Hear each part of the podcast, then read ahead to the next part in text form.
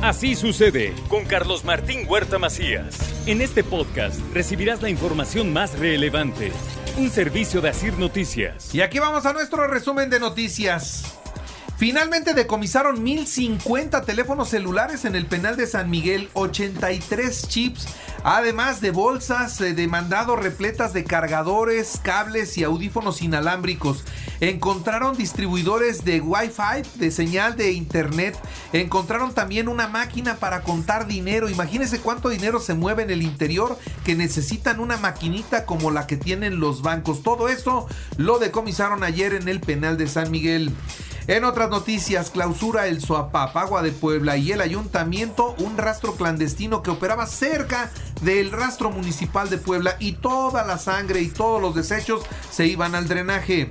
Una docena de personas resultaron intoxicadas por comer pollo en el mercado municipal de Izcaquisla. Era pollo rostizado.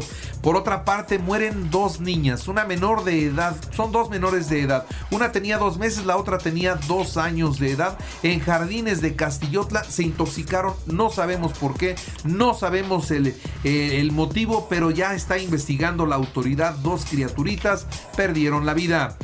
La detención de Juan Carlos N corresponde a una orden de aprehensión que se dictó en el 2018. En este gobierno ese asunto no tiene que ver. En otras noticias, los operativos contra los ambulantes deben permanecer. Esto es lo que piden los dueños de las franquicias.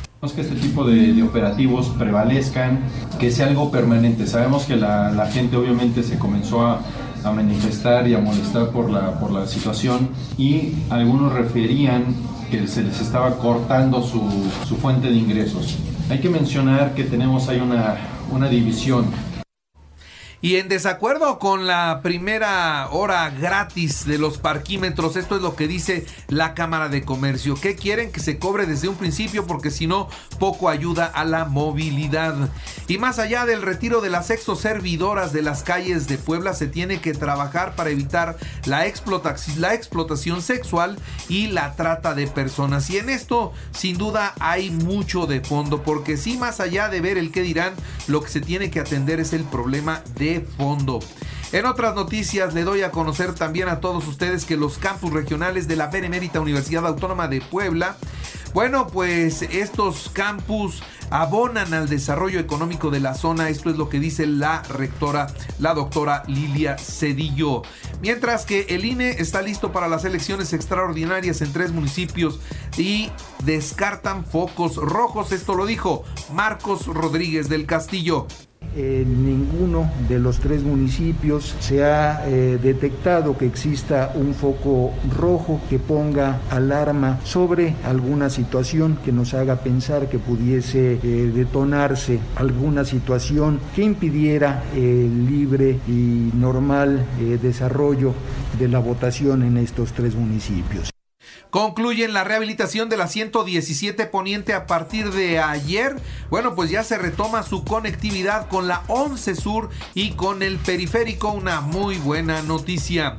En el Hospital de Traumatología del Instituto Mexicano del Seguro Social realizaron con éxito dos procuraciones orgánicas y de tejidos. Y bueno, también le informo a todos ustedes que eh, pobladores de Libres bloquearon la carretera a Nautla y volcaron un vehículo para liberar una unidad de transporte pirata. ¿eh? Así que fueron por eh, la unidad pirata, eso es lo que se confirmó. Y desde muy temprano ayer miércoles los católicos poblanos acudieron a la imposición de la ceniza. En diferentes templos acudieron a misa, acudieron a lo largo del día y en la tarde con la tradicional verbena afuera acompañándose de las chalupas, los molotes, los taquitos, todo, todo en ese sentido. Con el gesto penitencial de la ceniza iniciamos un tiempo de gracia, un tiempo especial para la iglesia y para nosotros los cristianos, un tiempo de conversión, como un alto en la vida, como un alto en el camino, para reconocer que somos pecadores, para acercarnos al Señor y pedirle perdón por nuestros pecados. Y bueno, también informarle a todos ustedes sobre la vacuna. Continúa la vacunación en 31 municipios del interior del estado, los, para los de 30 y más, y se aplicaron ya 14.680 dosis, son datos de la Secretaría de Salud. Y también actualizó la información, bueno, pues ayer, solo de ayer hubo 260 contagios, dos muertos, 211 hospitalizados, 29 se reportan como graves. En más noticias le doy a conocer del ámbito nacional que hay 12.342 contagios, 304 muertos. La vacuna Patria, el primer refuerzo universal que se aplicará como spray nasal. Agentes de la Fiscalía General de Justicia de la Ciudad de México detuvieron la madrugada de ayer a Eduardo N., dueño de la discoteca Baby O de Acapulco. ¿Por qué? Por incumplir con la pensión alimenticia.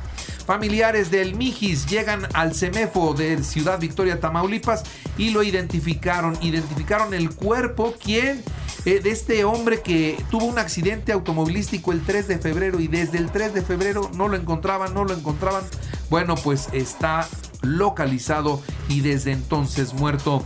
Una falla en un ducto de la planta de ácido del complejo metalúrgico Peñoles en Torreón generó una emisión de trióxido de azufre provocando alarma entre los laguneros. Francisco Cervantes Díaz es el nuevo presidente del Consejo Coordinador Empresarial. Llega en sustitución de Carlos Salazar Lomelí para el periodo 2022-2023. Baker Hughes, si se acuerdan de Baker Hughes, bueno, pues la firma tejana involucrada en el escándalo por la casa de Houston donde vivía el hijo del presidente de la República, bueno, pues ahora resulta que también tiene contratos en la construcción de la refinería de Dos Bocas. Así que ya va saliendo más, va saliendo más el peine.